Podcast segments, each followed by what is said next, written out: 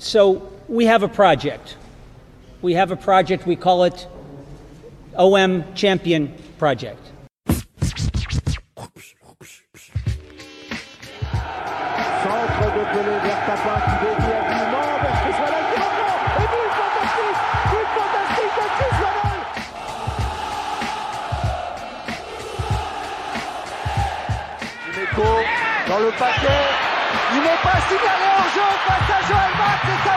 Va être le but de Chris Waddle but de Waddle 1-0 pour l'Olympique de Marseille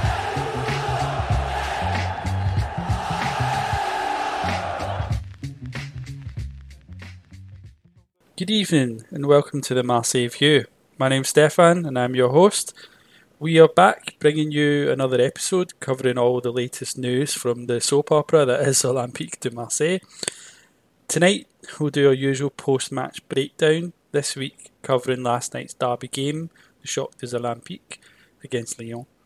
But as it's been another topsy turvy week at the club, we've got the latest news stories to cover as well, so that includes a rejig of the club's organogram and which will which includes new appointments at the coach and president level. Today I'm not alone. I'm joined by Ben. How are you, Ben? Um, good. I guess good. Um, yeah, we'll touch on that as we go through it. But there's been some positive developments, certainly. Sweet. Yeah. And finally, Jeremy. How's things, Jeremy? Yeah, good, Stefan. Thank you. Uh, yeah, I think I'm a bit like Ben. I'm, I'm okay. Uh, it's it sounds like it's going to be okay, but uh, I guess I don't want to have my hopes too high. Okay. Yeah, I think we're all a bit still still probably trying to work out what we think about everything that's going on. So it should make for some interesting discussions later on. But I think we, we'll talk, we'll start with the Lyon game. I think it's probably best to, to do the original format. So last night at home at Stade Velodrome, uh, we came across Lyon. Massive underdogs, I think, in this game. Um, it ended 1 1. It was probably not the most exciting game ever, but not a bad game. I would say, you know, my feeling is that it was maybe quite a it was a bit of a patchy performance. I think we saw moments where we were really second best and moments where periods of the game where we played relatively okay. Um, how did you guys find the performance overall? Do you, did you think it was a promising performance or one that showed a lot of deficiencies in our game? What was yeah? What was your overall view of, of the match? Um, I think I'll agree with you. I think that I think the overarching feeling, really, honestly, personally, is that before the game, as you say, massive underdogs, we would have all signed for a draw. Probably, we'd have all been happy to t- to take the draw, get a point, slow Lyon down in their in their title chase, and, and not not embarrass ourselves. But when we when we see what happened with Lyon going down to ten men 20, 20 minutes before the end of the game, you you you leave you know you've got frustration really. I feel a bit frustrated that that, that they didn't play that well and we didn't play great either, but we didn't play badly. But we just didn't go for it when they were down to ten men, and that's that's that is going to be the main feeling I take away from the game, is that we, you know, we could have taken a chance and tried to win the game, but we, we just didn't do anything. It was was nothing to to write home about in the last twenty minutes of the game, apart from a few scuffles and fights and half chances. But there was, I don't think we even had a shot on goal after after they had the player sent off. No, no, I don't think they did either, did they? Um, Jeremy, what about you? How did you find last night's match? Yeah, I think I agree with what Ben said, um, and I agree with you. We may start the game as underdogs and Lyon's being in in sort of fine form um, recently, um, but then at, at the first 20 minutes when we are 1 0 down, I'm thinking, oh, it's going to be 3 0 by halftime. But then Lyon stops playing. Um, and then we start getting seeing a little bit more of the ball. Um, but when you when you make it to come back and level, and then they end up being 10 men, and then they keep not playing because um, Lyon for the whole game only has one shot on target, uh, and that's the goal.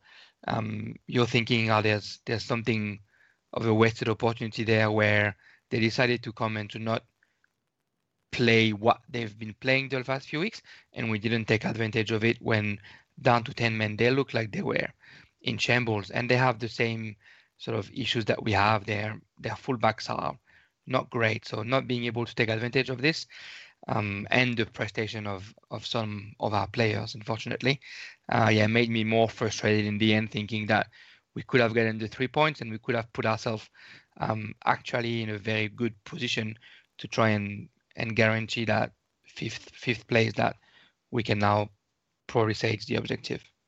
What judge watching last night's game? What's really surprised me, and it's just agreeing with what everything that you guys have just said, is that you know initially I think that maybe probably in the first twenty minutes or so it just felt like we a little bit like when we faced PSG. Um, that we know that we were up against a better team and that we don't have the confidence to instill our or, or to make our um, impact in the game to to kind of sort of grab a hold of the, the, the, the match and we're frightened almost. And then, you know, when Lyon scored, um, I don't know why. I don't know if it's just that Lyon got complacent or what, or if it's maybe just that Marseille sort of came into the game. Maybe Marseille remembered that we were playing against a team managed by Rudi Garcia. I don't know, but something very strange happened, and suddenly Lyon just became very kind of tepid, really, sort of lacking in zest, and really just felt seemed like a different team, and it allowed us to sort of.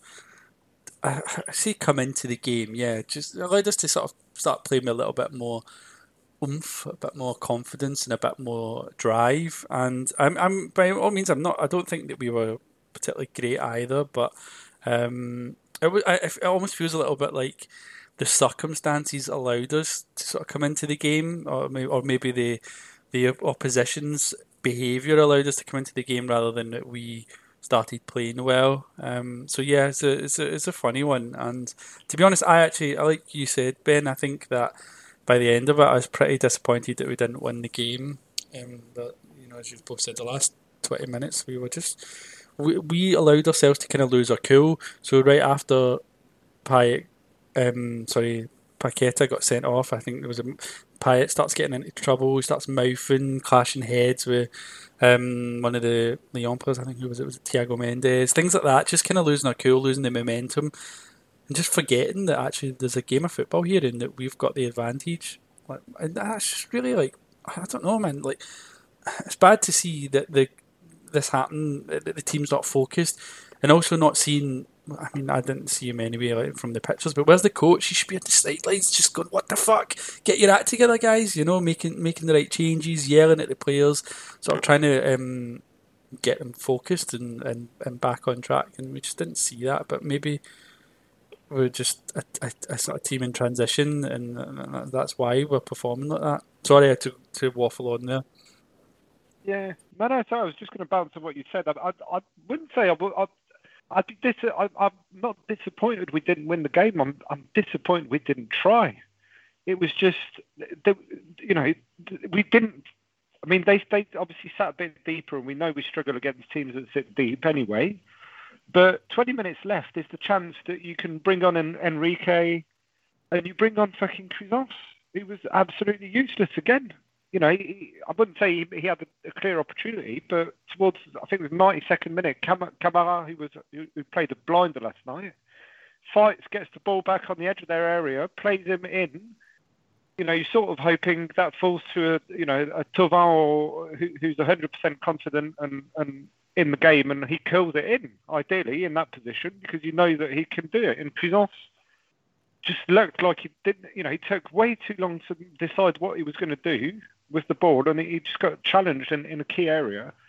So it's the fact that, that it's, it's again. I think we, we made this observation against Nantes, you know, not a sitting deep. At some point, you've got to bring Lirola on. You've got to bring the Lirola on to, to try and you know create some some space on the wings and get some crosses in the box and stuff. And I think we see, you know, we've seen obviously the limits of Larguet, and you know, can't really criticise him. The guy doesn't want to be there. He's, he's filling the gap. He's doing a favour, but you know, some some of these things are logic, aren't they? You'd think. Sorry, you're just talking about bringing Lirola on in the, the game against Nantes because Lirola was obviously playing last night. So just just to because there's a yeah, sorry, I meant, I meant against Nantes, but just to just to echo the yeah, I mean it's just those substitutions and changing changing the shape of it, and you know, again last night is is perfect perfect example. Why wouldn't you bring on an attacking player to try and try and go for the win?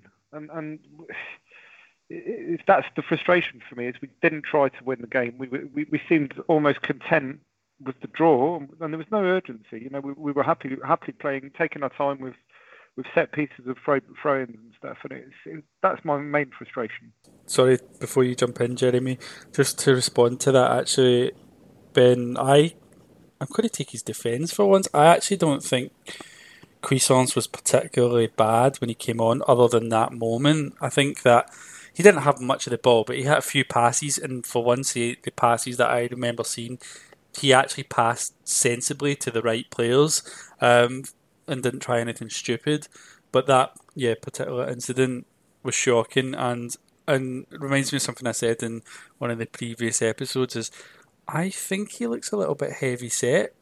I don't think he's fat, but I think he's quite um what's the word heavy set really. I mean, he just looks a bit maybe like he might need to trim down a little bit, and he's a bit slow in the turn and stuff. I, I find as well, and that might be like linked to his frame.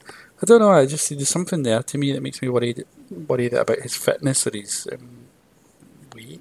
Yeah, I don't know. That's my feeling. Sorry, Jeremy. Yeah, I think you're being uh, yeah, I think you're being very nice to to Cuisance because uh, yeah, I was a bit I was a bit disappointed in him coming in as well and how how he came in. Uh, I agree that maybe he didn't like miss um, blatantly uh, easy passes like he's done in the past, but that's the least we expect from a guy who comes from Bayern Munich. Um, and you know when he when he first started playing, we had some some high hopes and he did some good stuff. And then may, maybe you're right, maybe it's a weight thing, uh, maybe it's a training thing, maybe it's the fact that he was so performant because the training is obviously different in Bayern Munich than it is in Marseille.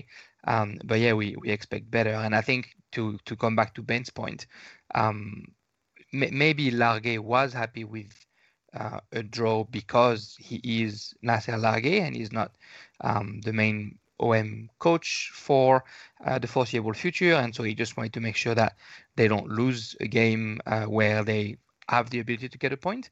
Uh, but yeah, that lack of ambition when you see when you see the game that Milik is having, where clearly for the first time in uh, forever we have a striker that's actually able to find himself in the right position, that is able to play positively, uh, that is able to um, fight the the physical challenge against against a defense that's really good. Denayer and Marcelo are really really really good for Lyon. I think this season. Um, just bringing somebody to play around him, uh, bringing Luis Henrique early early as as early as possible to bring a bit of speed on the side, and then yeah, p- put somebody just a little bit higher up to be right next to Milik to put a bit of pressure when you see that there are only 10 men playing and when you see that um, they're leaving the offense to Cherki, who's not the, the fastest guy, and and Depay. Um, yeah, I don't know. I, I really feel like he probably was happy to, he was content to say, hey, that's a draw. And being not the real coach, then I'm to make sure we get a point from a game against a team of the top four. Um, but but it felt like somebody else than Cuisance would have been what everyone expects. And then at the end, it's funny because the first leg uh, against Lyon or the first leg against Paris, if anything, uh, we did that thing where we try to get into their heads to make sure that they don't play as good as possible, as, as good as they usually do, sorry, and to try and get something from the game. It looks like last night, as soon as Paqueta took the red card. Lyon did that. Tag Thiago Mendes uh, and Payet, um, and then uh, the other little friction between um, Depay and Alvaro. It looks like, um, you know, being trained by Rudi Garcia. Uh, they know that um, you just maybe if you get into somebody else's head, you prevent them from playing their usual football. And I guess it's a bit disappointed to be on that on that end of it for once. Some really good points there. Um, I do think um, Milik at times, yeah, he just looked a little bit on his own, didn't he? And actually, he, was clearly a little bit off the pace. You could tell he's sort of lacking that match practice. Like for example, in the the first half, he, there was an opportunity, I think it was Thauvin that puts the cross in, and Milik doesn't get to it, and he, you know he really should get to it, and if he does, probably he probably would score. Um, and I was thinking at the time, Benedetto would probably have gotten to that, but he would have probably had it over the bar. Um, And uh, so I, I mean, I definitely have more faith in Milik being able to put the ball in the net. But yeah, he just he, he needs. He looks like he, he's not quite himself yet, and he needs a bit of support. Um, and I find that you know the other players up front, Thauvin and Payet, are just too and too selfish, too too individualist, and and you know often yeah, just they're not they're not in and around helping their teammates, so they're not always the best players really to have playing alongside you either. But yeah, just coming back to the midfield, actually, you reminded me of something um, about bringing on Cuisance. Um, just Ntcham, like what the fuck? I just I, I don't really understand why we signed Ntcham. It just doesn't look like. I mean, the manager's going to change, but I don't. No, it's just, just to piss AVB off and push him to resign. It seems like it, doesn't it? It, it does. Right it's just so bizarre. Like he's just he's not even getting used. It feels like we maybe we knew that we didn't need. We had to. We, we were sup, we had surplus in midfield, but we got rid of Strootman as well. This is the other thing to think about. But maybe we don't feel we needed another midfielder. So they, but they brought one in anyway. Like, yeah, so to piss off AVB, who knows? But like, what's the point in being there if we're not going to play him? And you know, like, yeah, Cuisance, uh, I get it. He's been shit, but wrong, wrong. Bringing on Rongier doesn't really excite me either, to be honest. So, like, I'm quite up for trying out the other guy that we've not really seen. So yeah, it's just it's strange, isn't it? Hopefully, when the new manager comes in, he's a bit more experimental.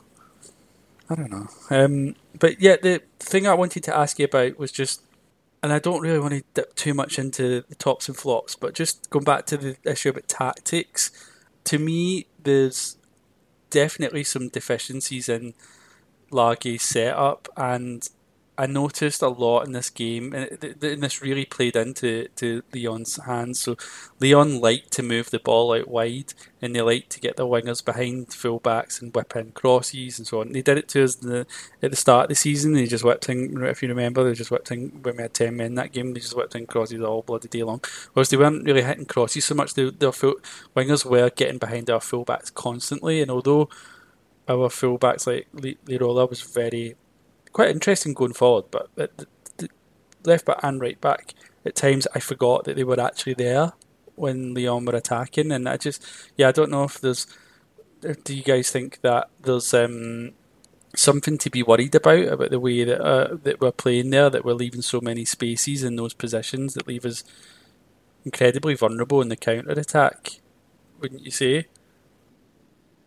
But it's gonna, yeah, but it's gonna, it's gonna change. I mean, Lirola for, for, the first goal, he's at fault um, because he tucks in um, and he gets, you know, he gets sort of, um, how do you say, it, soaked towards the ball, and, that, and that's, you know, it's something 90% of defenders do. It's just a natural thing, and as you say, Lyon ex- um, sort of exploited that, that gap and that, that space to score.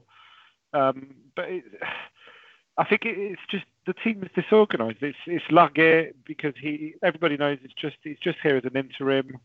Um, he's, he's you know they, they, he's doing what he can. We're on we're in damage control, damage limitation mode. There's no real game plan or tactic that, that is that you can see he's he's put in place since he's taken over. So I, I'm I'm not worried because let's face it, we you know we've we've stopped the um, the spiral of defeats we were in, and and, t- and players do look like there, there is a bit, a bit of a better shape and composure and concentration. I, I think it it'll all be better when Sampaoli joins and instills an actual game plan, an actual tactic with actual instructions. Um, but I think it's uh, we've we've had this discussion for, for so many podcasts now. It's the, the midfield is so unbalanced because we don't have um, we don't have that Paqueta type player that Lyon have, which is a deep line playmaker who gets the assist for their first goal from by, by spraying a beautiful pass from right to left. And I, I, I can't criticise Gueye or Kamara. Kamara played a blinder. Um, Gueye was, was really good defensively. But going forward, it's, it's the type of problem, and that's why at the end we, we weren't, you know, we weren't creating space. We weren't, we weren't shifting the ball about as quickly as we, we should should have done against ten men. It's because that that midfield duo is really good against a team like Monaco or PSG when you've got to break up the play, get the ball back, and be able to carry it forward a bit and, and win that physical battle. When it comes to playing against a deep deep sitting team or defence, none of them have got the, the passing qualities or the or the dribbling qualities or the or the sort of you know running at players quality to, to make a difference, which which renders a really stale approach in midfield. And you know, Rongier maybe isn't the solution either, sadly. And we will need, I, I hope and think we will need to sign a player there that is a bit more creative in midfield, has a different profile from even Sanson before, who again was just a busybody runner. But that that is something that Sampaoli is going to have a bit of a headache with. I think is finding the right combination. Does he put Kamara back in defence as a, as a sort of defensive playmaker? Does he do what Bielsa did with Romao, which is have him, you know, in midfield when we have the ball and, and slot, slot back into defence when, when we're out of possession? What does he do with Gueye? Does he does he develop Gueye into be more of a of a passing distributor and, and maybe improve his, his running with the ball and, and the way he dribbles players and, and cause he's got a good shot on him. Let's face it, you know he's got a good left foot on him. That those are the question marks that Sampaoli is going to need to figure out between now and the end of the season and next year. Is is how do we configure this midfield and get the best out of the attacking players by feeding them balls and, and creating more play from midfield. Yeah, I think they're all, they're all great point by Ben right now. Um, I and I agree with uh, basically everything that you said. I think uh, Kamara and Gueye um, defensively uh, work really well together, but then we miss the the the ball going out and, and being distributed. And I hope that having Payet as the number ten was going to help um, in in sorting it out at least for the for the time being. Uh, I think to come back to what you were saying, Stefan, and to come back to the the defensive issue that we have on the fullback, um, I was pretty disappointed by um, Khaoui's defensive effort yesterday. Um, I think on the ball we we can clearly on the goal, excuse me, we can clearly see that um, Thauvin and Khaoui, either or or both, uh, don't make the effort to come back either. You know, Lirola gets absorbed by um, uh, run, which is a very good run to absorb a fullback. Uh, and then Toko Ekambi is left by himself because there's no midfielder who are able to help. And then you can see that Payet, Khaoui, uh, and Thauvin are just 40 meters away, um, still trying to figure out how to run back. Uh, I think that that's an issue that probably uh, Sampaoli um, will have a direct impact on uh, because of the because of his discipline and Just, because of um, the Sorry, Jeremy, Yeah. just on, on that goal action, uh, Khaoui and, and actually switched wings, strangely, on, on the previous attack. So watching Yeah, Khaoui's on the right, is right? the player that doesn't, yeah, Thauvin is the one who doesn't track back when Dubois runs forward with the ball. He doesn't follow him. And as you say, Khaoui, maybe it's the confusion of them having switched wings. He's, he, he suddenly realises way too late that he's supposed to have come back and, and helped Lirola and, and you know defended, provided more defensive coverage in the width. But maybe that's due down to the fact that they changed wings and, and both of them had the oh shit moment and realised that they weren't in the right position. Yeah, yeah, yeah, and and and yeah, you probably you're probably right, uh, but that's that, that that makes it sad, right? Professional players, um, you know, for forgetting that they have to defend and and and track back, and you know, I think um, m- maybe the bigger problem there, um, as as we all know, is um, is Thauvin himself, who's uh, who can who can be a difference maker, uh, but a lot of crap that you have to take to wait for him to be able to make the difference uh, is uh, is right now pretty hard, and we know that he's on the end of his contract, etc.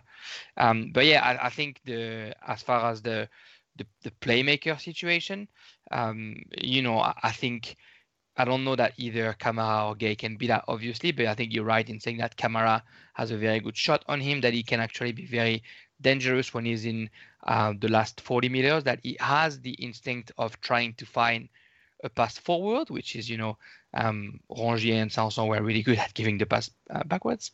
Uh, so, so we're pretty. I think we have the onset of something that can be good, uh, but until we we sort out this, um, which which we thought was sorted, starting with Payet number ten, uh, that's going to be hard. And again, you know, to go to go back to Lage, only one substitution in the whole game.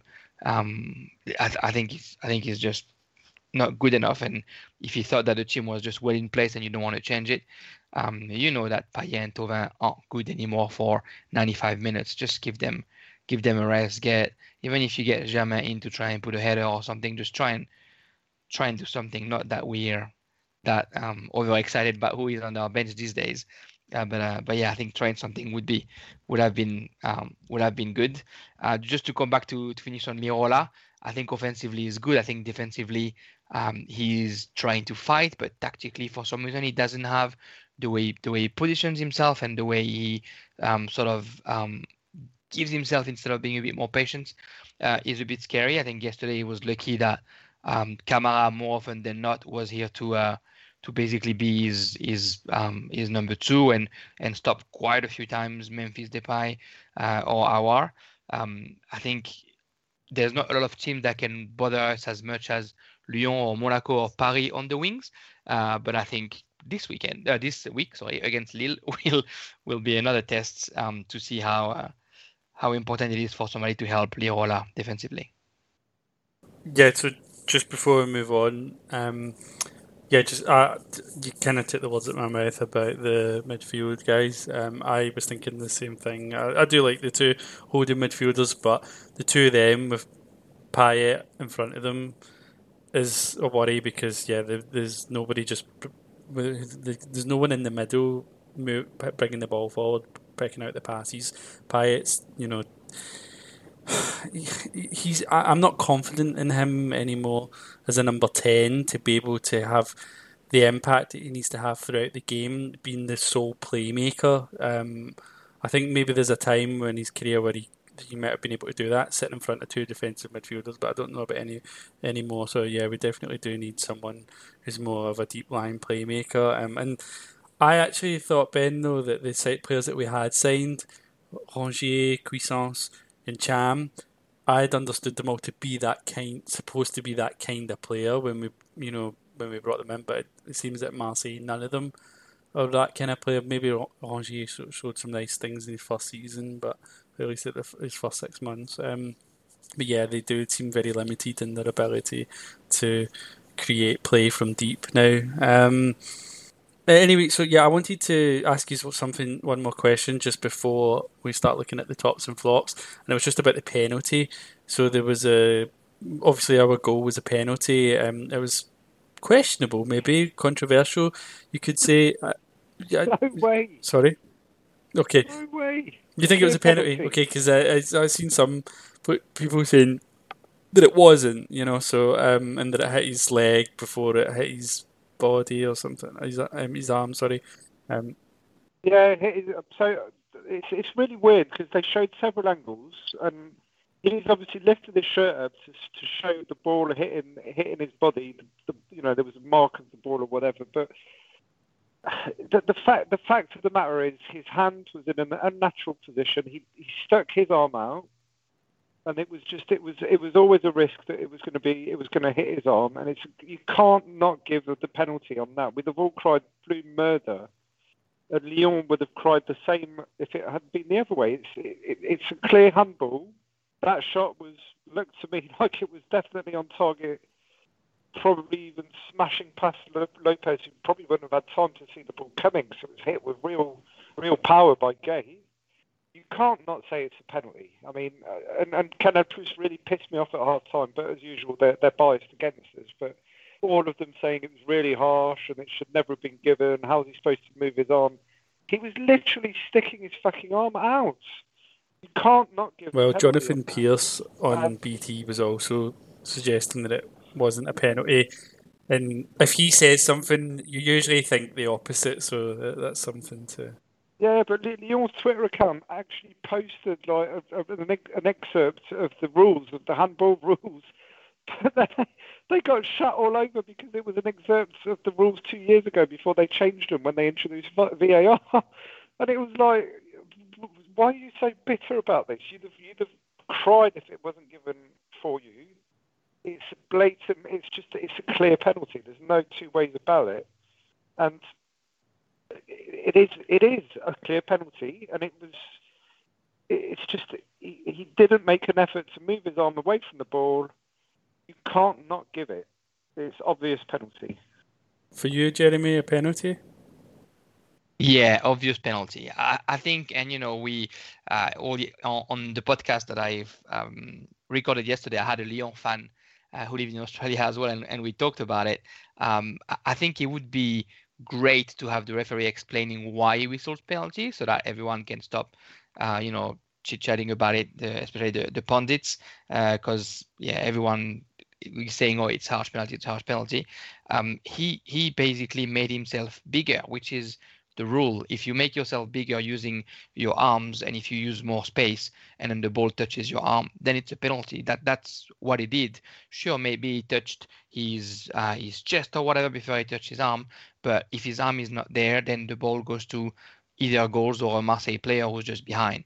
Um, so the simple fact that he used his arm to make himself takes more space, then it's a penalty, and that's what um, the rules are. And I heard people being like, "Oh, the VAR isn't even checked." The VAR is always checked, and the guy is just being told in his uh, in his microphone, in his earphone, sorry, um, that his decision is correct, so that he doesn't need to go and check the the um, the TV himself.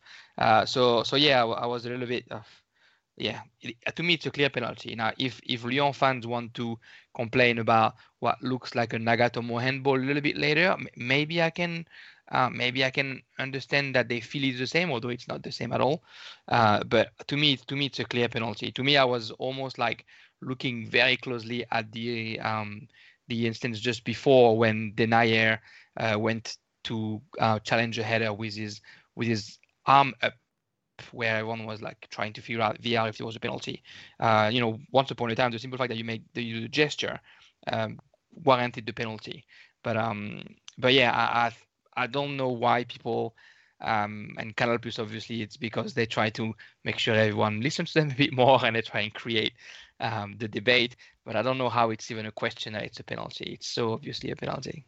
Yeah, um, I'm glad you mentioned the Denayer one. I, I personally wasn't sure about that one because I can really see from the angle that I got to see it and so when it kind of got brushed over quickly, but um, I wasn't really sure. But to me, it looked like that you couldn't be that confident about that one either. And probably at the two of them, one of them was probably a penalty. But I don't know. I'm not like really as um, clued up on the rules as you two are. I don't think I've not really been sort of following it over the last couple of years. Um, so I wanted to ask you what your tops and flops were quickly before we move on from this um, item.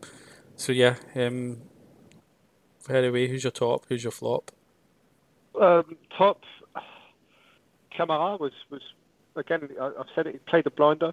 He was brilliant. He got the ball back, and you know he, did his role. He broke up play. He got an an unreal number of balls back from from the Lyon midfield, and uh, he was the best player on the pitch for Marseille. Flops, Thauvin, Khaoui, uh, Thauvin lost 40% of all of his um, all of his duels. Khaoui uh, only played eight successful passes in the whole game, I think. Um, and then you, you, you know you just add Cuisance to that. He was again absolutely useless. It was like playing 10 against 10 when he came on. Payet, rare moments of, of decent play, but as you said, Steph, I think he's just over the hill now, and he's even in a, in a role where he'll be, he, he's not given many defensive responsibilities, and he doesn't have to run as much. You'd expect him to rely heavily on his technique and, and passing skills, and he, even even with that, it just wasn't good enough. Yeah, I'll give. I'll definitely give my top two Kamara as well, uh, and a uh, like a an, an okay game to uh, to to Alvaro Gueye and and potentially Milik. Uh, just because of what we've seen from Milik, I agree that he's still not in shape, but um, but the way just the way he controls the ball and pass it, obviously he's a better footballer than what we have right now up front. Um, the flop, yeah, Payet definitely, uh, definitely, those stats that Ben talks about, uh, plus the fact that I think Khaoui didn't win any of his uh, duels uh, for the whole game. Um, it is, yeah, he's definitely mesmerizing for a professional football player. Um, I think, yeah, Payet, for some reason, once he's a number 10, you still find him a lot on the left side. And then um, I guess he creates confusion for a guy like Khaoui, who's maybe not as um, tactically savvy um, as the two other ones up front. Um, the But yeah, b- besides that, Thauvin to me is the big, big, big flop just because of um, again what we know he can bring to the team and and how he's just not bringing in, and he's not 35 years old, and he's not, uh, you know, he's not back from injury. Uh, there's no excuses for him to not be performing as much as we can, and he was on the side uh, of the pitch where Lyon is really shite. Like Cornet is bad, and then De Sciglio coming in is also bad, and so not seeing Thauvin uh, taking advantage of that and and bringing a bit more. He had a couple of good crosses, uh, but not trying his his special getting into his left foot and trying to shoot uh, or, or not making more difference was uh yeah was very disappointing. Yeah um for me yeah it's um Kamara's probably the top that I'd pick. I, I, I want to pick Lirola I, well, I want him to beat but he's not good enough defensively. He gets he, he's getting caught out a lot. And as you say he was at fault for the goal um, but I did. There's some of the things I see going forward. I just really like. He's the kind of player that gets me off my seat a little bit when he surges forward like that. Um, and so this, I, I, I yeah, he brings something exciting in his game. But yeah, it's just I'm yet to see a sort of full 90 minutes of quality from him. So yeah, obviously he's by he wasn't even probably the top three best players in the pitch, but he was. He, I'd like to, I'd like it to be him. But yeah, Kamara is definitely the one who's the most consistent um, throughout the ninety minutes, isn't he? Um, he sort of leads, doesn't he, by example. The I like Gueye, but to be honest, the thing that's bothering me about Gueye is he just gives too many fouls away. It's just foul after foul after foul. He, needs to sort that aspect of his game out because and he's going to just rack up so many cards and sending offs over his career if he doesn't. Um, he's just too harsh, too rash sometimes. But I do. He's a quality player. In terms of the flops, I I would agree. Khaoui for me was pretty ineffective, and I I mean I know everyone's quite excited about what they've seen of him the last few games. They find him to be a bit of a breath of fresh air because you've got this sort of modest low key player that's been sitting in the squad, suddenly given an opportunity, and he's pretty decent footballer. But for me, he's not OM quality. Um, I know he had a really good game against. Was it who was it against? When he scored the two goals, Lens. I can't remember who was it. But for me, he's not. Nice. He's not. It was against Nice. Nice, sorry. He's yeah. I, he's all right, but he's not. I don't. I, I don't really see him ever being anything more than what he has already been for us personally. Um, I think we'll just skip the takeaways because we're a bit just. I'm just think looking at the time and there's quite a few big topics to cover if that's all right. So, um, starting with the change in, well, firstly, right, we were all expecting a new manager. We were all expecting Sampaoli to be announced as the new manager on Friday. Um, that's what we'd been told. And we did see a statement from the club announcing Sampaoli's appointment. Um, but it also came with other news that we didn't expect. So we also saw a change in the club's president. Um, so we saw that Eyraud has left his role and he's been replaced by uh, head of football, Pablo Longoria. I should say that Eyraud is still at the club, so he sort of moves to a role within the board. So he's still yeah. So there's a lot, like maybe a lot, lack of clarity about how this is going to change anything, how things are going to function. Now, should, we should probably talk about Sampaoli first. Um, I don't want to say too much because we're hoping to do another episode soon where we're going to go in a bit, bit more focus on Sampaoli. But um, yeah, but before we we start talking about the the change in president. Um, yeah, I, I, I guess, guys, have you got any further thoughts on the manager manager appointment? Um, since we've last spoke about, I know we spoke about him in the last couple of episodes briefly, but just anything from what you've seen in the last couple of games, or even I know we a lot of us have been watching his last game or two in Brazil as well, just to get an idea of what what what his football is looking like at the moment. Have you got any like thoughts about him that, that have developed what? since we last spoke. He got he got sent off for right for coming onto the pitch to rant at the ref, didn't he? in his um, in his penultimate game for, for Atletico Mineiro, he got sent off, and then he was watching the game and handing, hanging off metal railings in the stands like one of our ultras. Really, he looks like a type of. He looks like that Santos guy in it without hair. Anyway, he's got exactly that. Um, no, discussed at length. I, I'm I'm excited because we've we've all been crying out for a coach with an attacking mentality, and he's been linked to us before, and we know that you know he's sort of Bielsa disciple. Um, I'm I'm excited because I'm I'm happy that we're going to get someone who's going to play with positivity, no matter who we play. He's going to have his tactic. He's going to have a, a well-drilled system that the players are going to have to work and, and sweat blood and tears to, to adhere to and to, to play well in that system. And I think it's going to be a bit of a culture shock for a lot of our lazy, lazy, overpaid players. But um, I'm excited by what he's going to bring.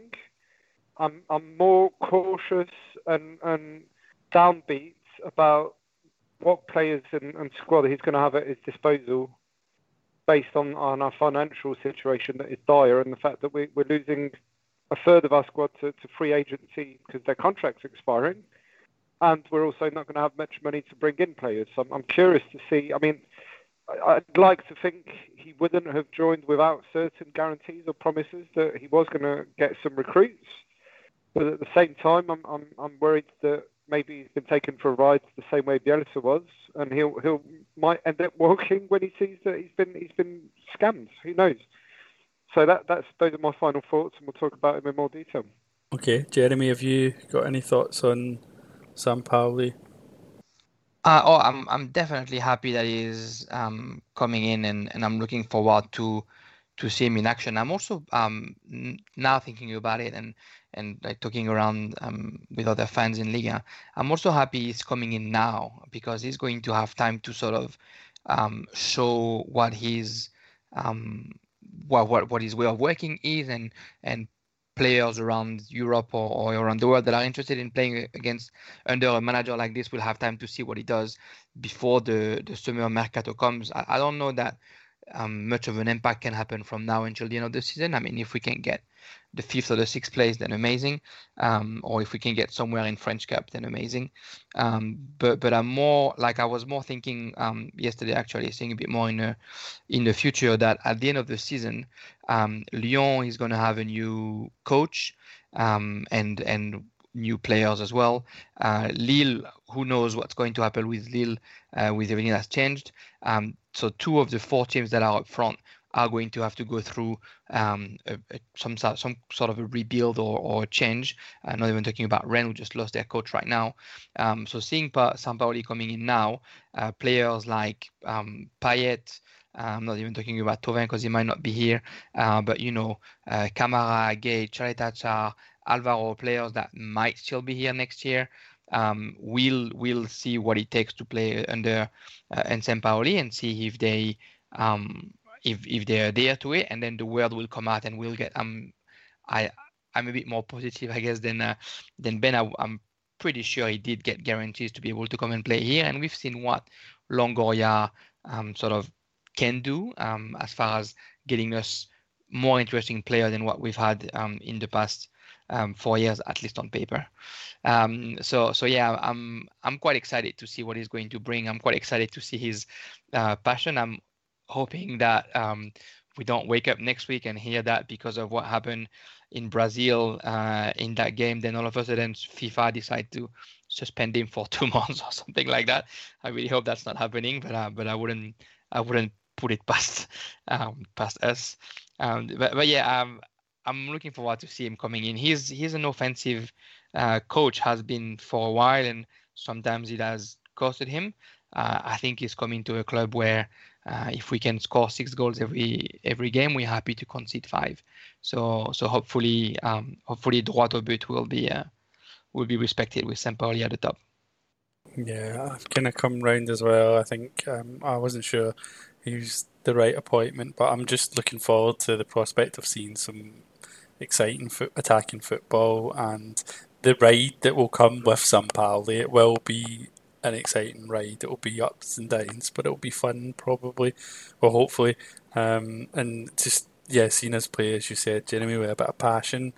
So I, am I'm, I'm looking forward to it after a really dry couple of years with AVB, and oh and Garcia as well. Christ, I, I mean it's been too dull for too long. Um, I would say that you know I've been thinking a lot about the squad, and I was think you know I was thinking a lot about his team with Chile, with Chile and, and Sevilla and Argentina and the system that he was playing often with the it was like a kind of um like a kind of four which is like a four three one two but it was kind of like evolved into like a two three three two if that makes any sense the way the fullbacks push really high and the, and what the defensive midfielder sort of drops back and stuff and just kind of thinking about how that works with the current squad. And I think it's, you know, I was thinking it's really possible, but I'm looking at what's what I've seen online is that that's not really the way he's been playing. He's been playing a lot of different formations. It seems, um, looking at some of the stats and stuff that have been uh, published by some some people online, some companies online. Um, it looks like he's using all sorts of formations now, and it just actually it reminds me that there was an article that we posted today um, about Sampaoli, and it was there was I think there was a quote, um, quote in it from Bielsa talking about how you know the comparison between the two, and he's saying how Sampaoli actually was is more adapt able to adapt his system than him, and you know so that kind of just. Um, sort of reaffirms that idea that actually he's not a sort of one one system kind of coach. He's someone who's actually got a lot of weapons in his arsenal, and we might see him play a variety of different systems. So we, it might look different from what we what we what we all imagined, but I think we can probably get guess that we're definitely going to see an attacking game from him, and that's something that we'll all welcome. So just looking at the yeah, going back to the other um, change and um, personnel, if you can call it that, given that nobody's new coming into the post. But we did. I said that the president role changed. So after everything that we talked about last week, not with the supporters clubs and all the pressure that's been put on the club to get rid of Eyraud from the president's role. It seems that McCourt finally has taken action and decided to remove him from that position. Um, so as I said, that he's still at the club, he's on the board, now, and his role's been replaced by Pablo Longoria. So we don't know what's really going to happen with the sporting or the head of football role that Longoria was um, in, and whether or not they're going to replace him or he's just going to cover that role as well and his responsibilities. Um, this is a bit of a shock, isn't it? I don't think any of us predicted that that's what would happen if Eyraud went. That, that it would be Longoria that would step in to his shoes. What your feelings on this? It's just it's just odd. I mean, you know, firstly, um, let's let's look back to our last episode where we, we were very damning of obviously everything going on with the fans and Eyraud and Ouvrard and potentially trying to dissolve the fan groups. And credit where credit is due, McCourt has acted. He's listened to us. We won. We won the battle. Eyraud is has been removed from from a very damaging and, and um, threatening position to the future of our club. So kudos. Thank fuck he's gone. Worst president we've ever had, and, and it will take some doing to do worse than what he's done. Whether it's his record on the pitch, which is less than 45% win ratio, or or his awful PR off the pitch, pissing off the people of the city and, and all the fans. I, I, I was I was in a uh, in a bit of a, a, a, weird state when I read the press release because when I read it, normally when someone leaves or you, or you sack someone or, or or they resign, the first two paragraphs of any you know press release are always thank you for your efforts, you know, great great record, took us to Europa League final, blah blah blah blah blah. And there was none of that. There was just a straight in there, you know, Longoria is the new president. Wish him well. Oh, and by the way, Sampaoli is also the new manager and then at the end, Eyraud, Eyraud uh, is, uh, is now in the Conseil de, de, de, Surveillance, which is the structure we had under, under Louis Dreyfus before his death, where Labrune started in that Conseil de Surveillance and ended up getting rid of Pape Diouf. So uh, my first feeling was, whoa, whoa, whoa. Is this some sort of American reshuffle classic, change the job titles but don't change the org chart and, and try and, you know, try and sort of um, remove Eyraud from the spotlight, but leave him running the show in, in, the background, but in a position where he's less exposed and people probably aren't as, aren't as aware. But it seems that McCourt, who, who's now in Marseille since since uh, this morning, has confirmed to the mayor and to the, the, fan groups that he's met with so far that Eyraud is, is no longer running the show. He is on, on, on the Conseil de Surveillance, purely in an advisory role, and, and he's out. And, and that's what we wanted, and we've won that. And, and you know, I think credit to all the fans and um, and, and the different uh, nations who decisively, you know, publicly condemned him and got him out. We won, which is the, the main satisfaction. Now, Longoria, why Longoria? I, I, the guy is, by all accounts, doing a great job and has a, a solid expertise as, as, a, you know, as running the recruitment of the club and, and setting up youth systems and stuff. Just, I just don't get why you would remove him from that position um, unless you already had a man lined up, which was, you know, by all accounts, Luis Campos is heavily linked with us to be the, the, the sporting director, but nothing announced yet, and he's he's even said that nothing's done and that the project as it is wouldn't wouldn't interest him. So you sort of go Long, Longoria, great, but he's now being moved away from a position where where probably his qualities and, and strengths and, and, network were best exploited, and he's now a, a, a chairman, which you know involves running the day to day, the HR, finances, the stadium, all of, all of those backroom admin stuff and you sort of think, is is that the right move for him? Is that where he's going to we're going to see the best of him and, and his capabilities, or or is it just an interim role, which which would have made sense? But by all accounts, he's, he's got the job permanently. So it, it, it's a, it's a great result that always it's finally been given his marching orders for his, his incompetency and being being a prick, basically. Let's let's say it. But at the same time, I'm I'm, I'm scratching my head at why why have you put Longoria in that position? Is that really the best move? Yeah, I think um, I think yeah, there's there's definitely a bit of a of a we won kind of um, feeling when when the press release comes out on uh, late on Friday night, early Saturday morning here for me.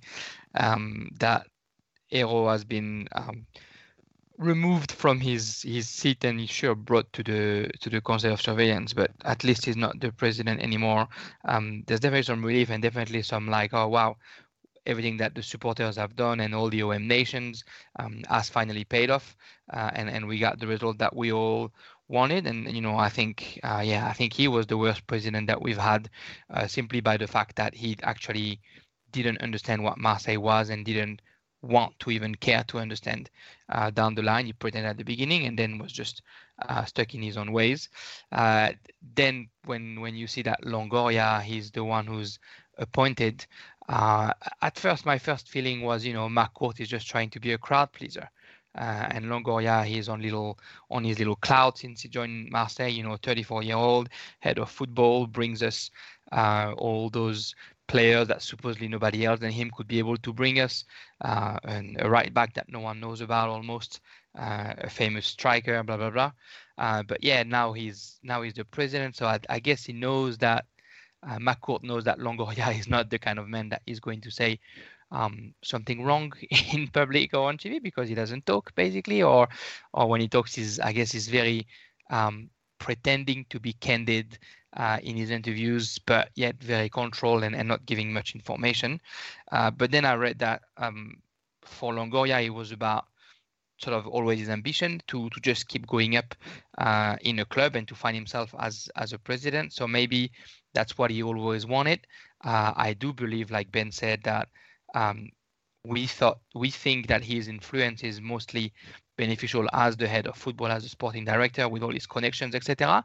And so I fail to see how, um, as a president in France, he can have the influence that we need from a French president. You know, we need we need the president in France to have um, a good influence on the LFP, a good influence on uh, any decision that is made uh, for for the league, and and we need a, a strong, charismatic president.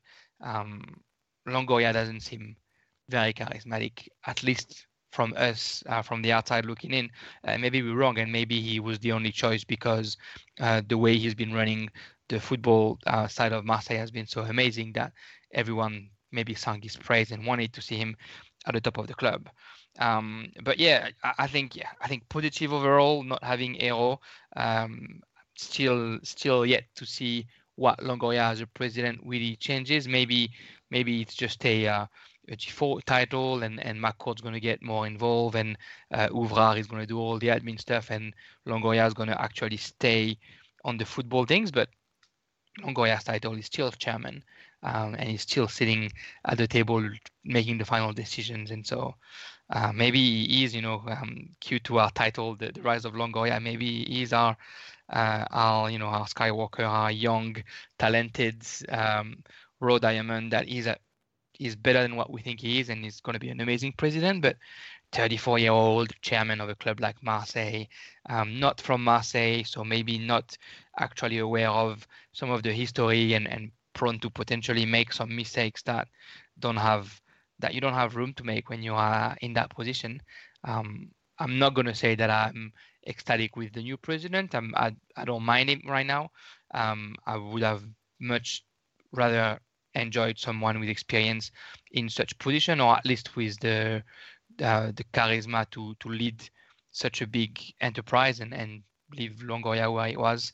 Um, the future will tell us uh, what what what Longoria as a president holds. Absolutely, like excellent point. Like about him, whether or not he's going to have that influence over the league. The president role is it's almost a political role, isn't it? It's it's not just about running the club. It's about it's about the the clout that you have uh, um, uh, in dis- discussions and decisions that take place. We saw that last last year with um, the COVID crisis and the the possibility that the league would resume or, or finish, and the threat, you know, that Lyon were making about trying to get the season cancelled and all sorts of weird formats to suit them and all that. So, yeah, and maybe in some ways we we might actually un, un, under under um, value the impact that maybe Echo might have had in those kind of forums. But um, but yeah, does does is Longoria going to be able to do that? Yeah, it's hard. It's um, on on on the surface we maybe can't see it because we don't know it. Um, but I I have to say, Jeremy, as you you quite rightly pointed out, he's thirty four. I mean, he's thirty four. He's never done a role like this. He's been what oh, essentially a sporting director we have some extra responsibilities, possibly for about six months, and did about a year and a half or something, two years at Valencia in that role. Before that, he was in scouting. He, I, I think he must be pretty charismatic for him to be able to make that that that to climb the ladder so quickly in his career at such a young age. Maybe it doesn't seem like that on the surface, but the, maybe what people are hearing and seeing behind do- closed doors in the workplace, maybe he is incredibly charismatic. He'd have to be. I, I just, I, I, can't, I, can't, I can't see how else he would have been able to work his way into that kind of role. So yeah, maybe there is something there that captivates people that work with him, that, and that's why he's got to where he has um, at such a young age. I I just can't wait. He's 34. He's fucking younger than me. I'm 35. What? Like, just can't get my head around it. Like, yeah. So, fuck's sake, I, I, I'm totally shocked. I, I guess I've got a number of theories about what might be going on actually. So I'm, I'm thinking that maybe McCourt appointed him because McCourt doesn't know any better. He doesn't know anyone else that can do the job. All he knew and has is Eyraud. Eyraud's the reason why he was in Marseille, really, isn't he? He's so dependent on him. Took him so long to get rid of him. So maybe that's why they put him in place. Maybe, contrary to what um, McCourt's telling the mayor, maybe Eyraud still is running the show and Longoria is just a puppet um, to appease the fans that are angry. Or, as you touched upon, maybe McCourt is lying and this is a transition and that this is just a temporary thing to tie us over to the end of the season where we're going to see more change, whether that comes from new new owners, new investors, or a new president, or what I don't know. But it's it, it's fucking bizarre. I, I, it's kind of unprecedented. So yeah, I don't know. Um, just thinking about we're nearly to, at the end of the show, but just thinking about um, some of the other things that have happened since that announcement. So, as you said, Ben McCourt has come. I mean, we should point out that McCourt denied, and and he released a statement, didn't he, denying that the club was for sale. I think quote not not yesterday, not today.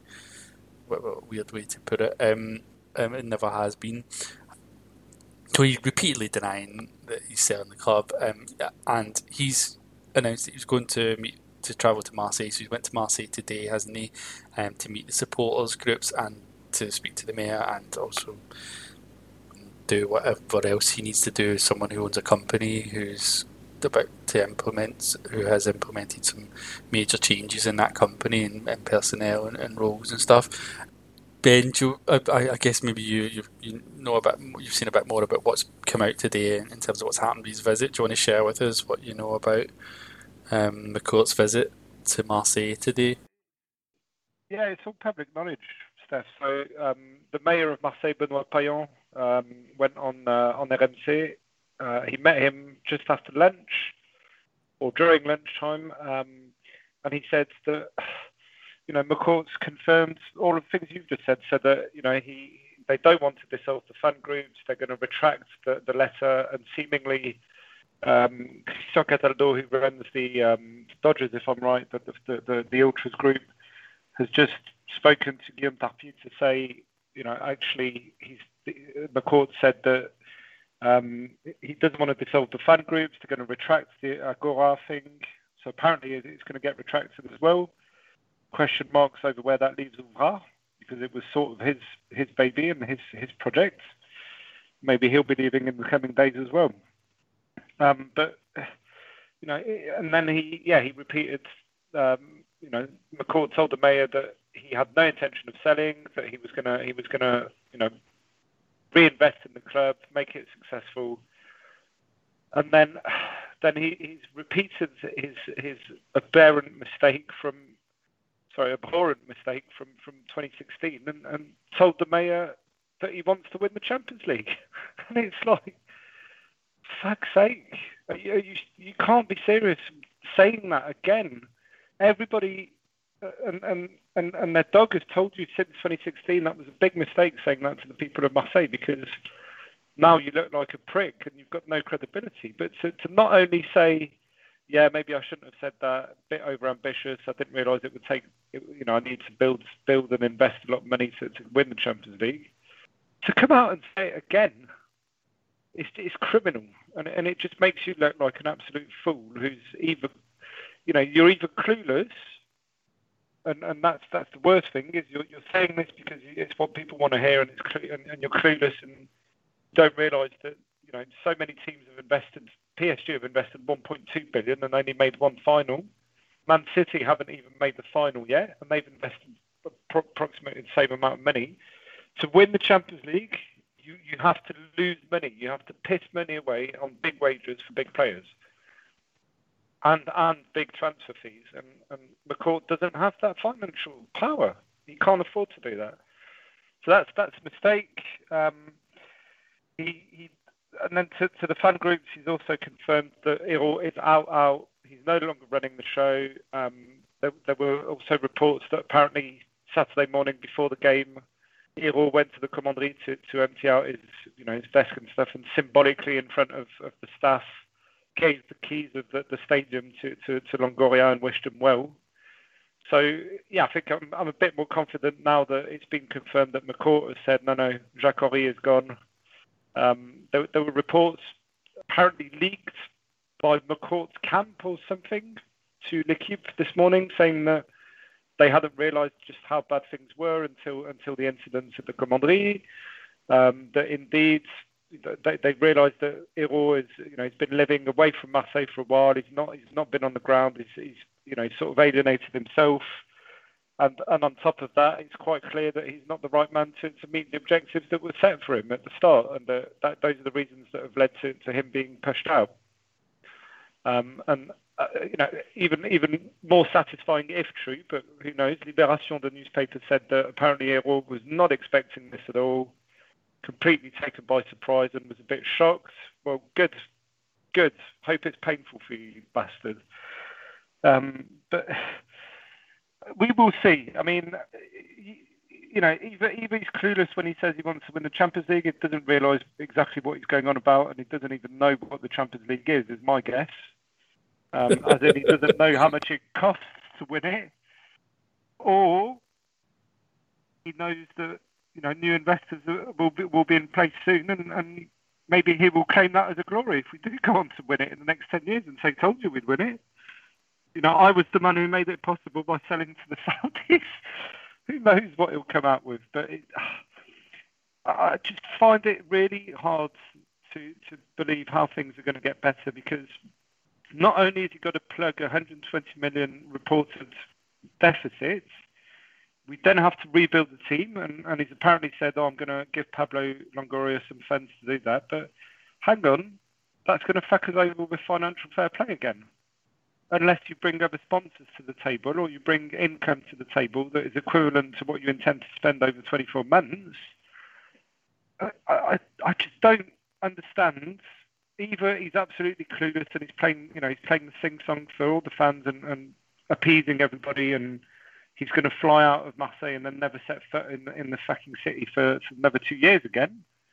Or either something is going on that he's not going to disclose, but he, he's sort of preparing, you know, he's, he's lining up his ducks and he's, he's, moving pieces on the chessboard and he's, he's making these statements because he knows that he's going to introduce new investors. Who knows? Hmm. Okay. Um, Jeremy, have you any thoughts on that? Yeah, well, I think that was that was pretty um, yeah quite detailed by, by Ben there, and and I think if if anything, one thing that I I'd like to bounce on is the announcement that he did about the Champions League. Like I don't know who who gets that worse from him saying that. Like is that him saying that or is that the mayor of Marseille repeating that on the news because he's by by repeating it at, um, at RMC, um, Benoit Payan discredits um, McCourt, but also discredits himself. I mean, if you're the mayor of Marseille, you know that that's not. Hopefully, you know that that's not how things works. Um, so yeah, that that's that to me is uh, is fishy. Uh, I think there's there's something going on there. There's a bit of uh, political struggle or, or a little power that's trying to be um, exist. You know, like by by saying that everyone knows that uh, the supporters are going to criticize McCourt, and so then maybe the the mayor of Marseille get a, get a little bit of uh, pull from that. Uh, I don't know. I thought that was weird that this specific comment was uh, was released. That does that he doesn't want to sell, that he wants to put more money in. Um, sure, you can say all this, but saying that yes, he wants to uh, win the Champions League in in a time where we're clearly struggling, where our players are barely good enough to um, to get to the Europa League. Um, to to say that and to release it to the press to me to me really sounded a bit um, yeah a bit convoluted I guess.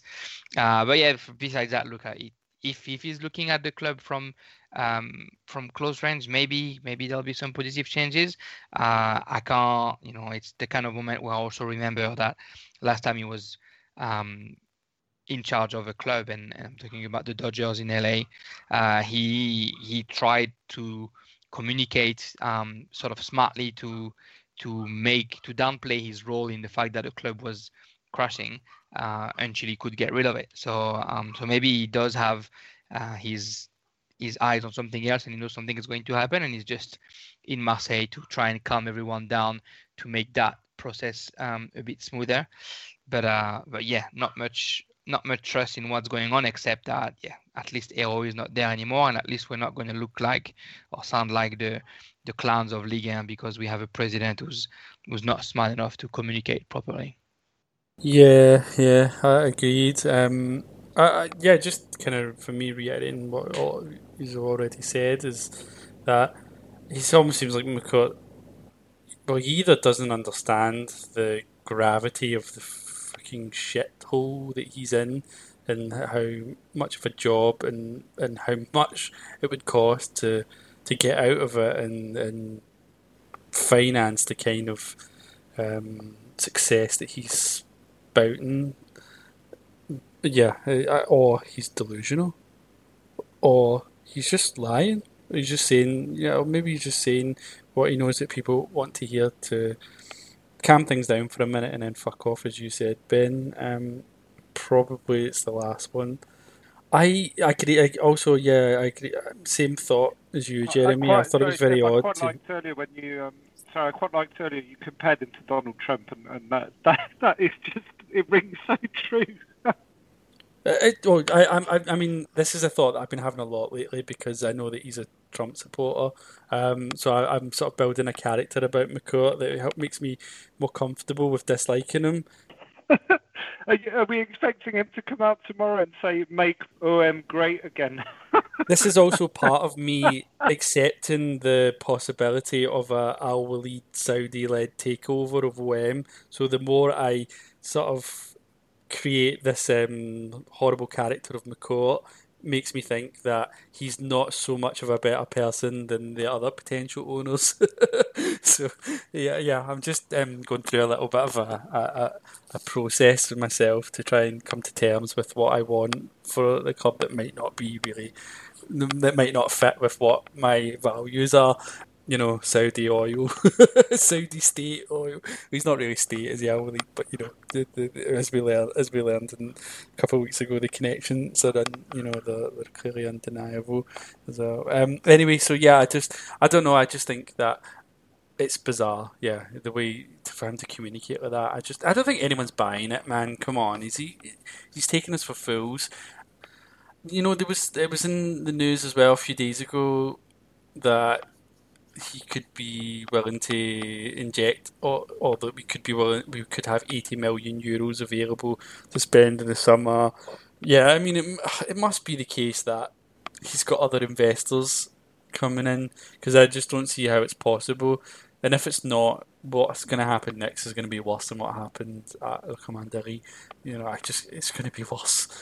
Um, so he's playing a very dangerous game. I hope that he's bluffing about everything and that he is going to sell up or um, he's got someone who's going to buy a big chunk of the club off him and um, who's going to finance things. Maybe we're going to see something like we saw. Well, I don't really know what we saw before, but maybe we'll see, you know, like something from like another um, investment fund, something like you know we always talked about what was the name, the Guggenheim or something like that, where yeah, he's got some money. Partners, yeah yeah, so where he's got some money tied into. Maybe we'll, we might see some something like that come in, like a bit like at Milan, where he's fucked it so much anyway that I don't know how he's going to pay for all this debt that he, has got to cover at, at, the club. So yeah, maybe we'll see something like that that'll help us out. I Who mean, knows? Um, yeah, when when Qatar Sports Investment took PSG over, they acquired a seventy percent stake initially, before eighteen months later acquiring the remaining thirty percent, and yeah, Maybe, yeah, maybe you're right. Maybe it's going to be a, a sort of a maybe a more gradual transition. Maybe forty percent before they take a majority stake in, in a year's time. Who knows? But I, again, Steph, you, you summed it up. I just he's worth less than a billion now. How uh, how is he going to just for, for, for something that he's allegedly attached to an investor in making successful? After already having pissed away close to 400 million, uh, you know, where's the money coming from? It, it, makes no business sense for him to, to shed it from his own pocket if he is broke. So it's got to be coming from somewhere, which is which is again the only thing that, that gives us hope with the, the, the these impending sale rumours. Yeah. Okay. Um, I to be honest, I think we've probably covered everything tonight. I don't know if there's anything more to say. Um, I don't have any more questions. Um, so yeah, I'm quite happy to wrap it up. Uh, maybe just as a final word, is we're actually quite long anyway into the episode. It's just score prediction for Wednesday's game against Lille. I'm going to say three nothing Lille. To be honest. Yeah, I'm, I'm, might go for a draw or a 2 1 2 1 defeat. But um, and then Sunday night we're playing in the French Cup against um, some amateurs. Um, so yeah, busy busy week, a lot of games. Um, but you know, it'd be nice to continue the cup run. Jeremy, what do you think the score's going to be? Uh, I'll I'll go for I'll go for the draw in Lille. There they've been struggling recently as well, very inconsistent since uh, since 2021, and uh, and they barely got the draw at home against Strasbourg this weekend. I think they're still reeling from their um, elimination of Europa League. So uh, I'll go for a draw, and and hopefully at the end of the game we'll be happy with the draw and not frustrated that we didn't get the the three points. Uh, and and my last uh, contribution of the pod maybe would be that um, do you remember uh, what 10 days ago when Longoria at the at the post game said I'm not the president just that coming back out that was pretty funny that he probably knew what was going to happen yeah, so that just reminds me of as well when AVB, you know, looked at him and uh, you know, I think if I remember correctly, sort of made some sort of um, suggestion that whether Longoria might want to fire him. Didn't he earlier on in his couple of months back, I'm sure, as well. So yeah, uh, some funny things. Um, okay, so shall we?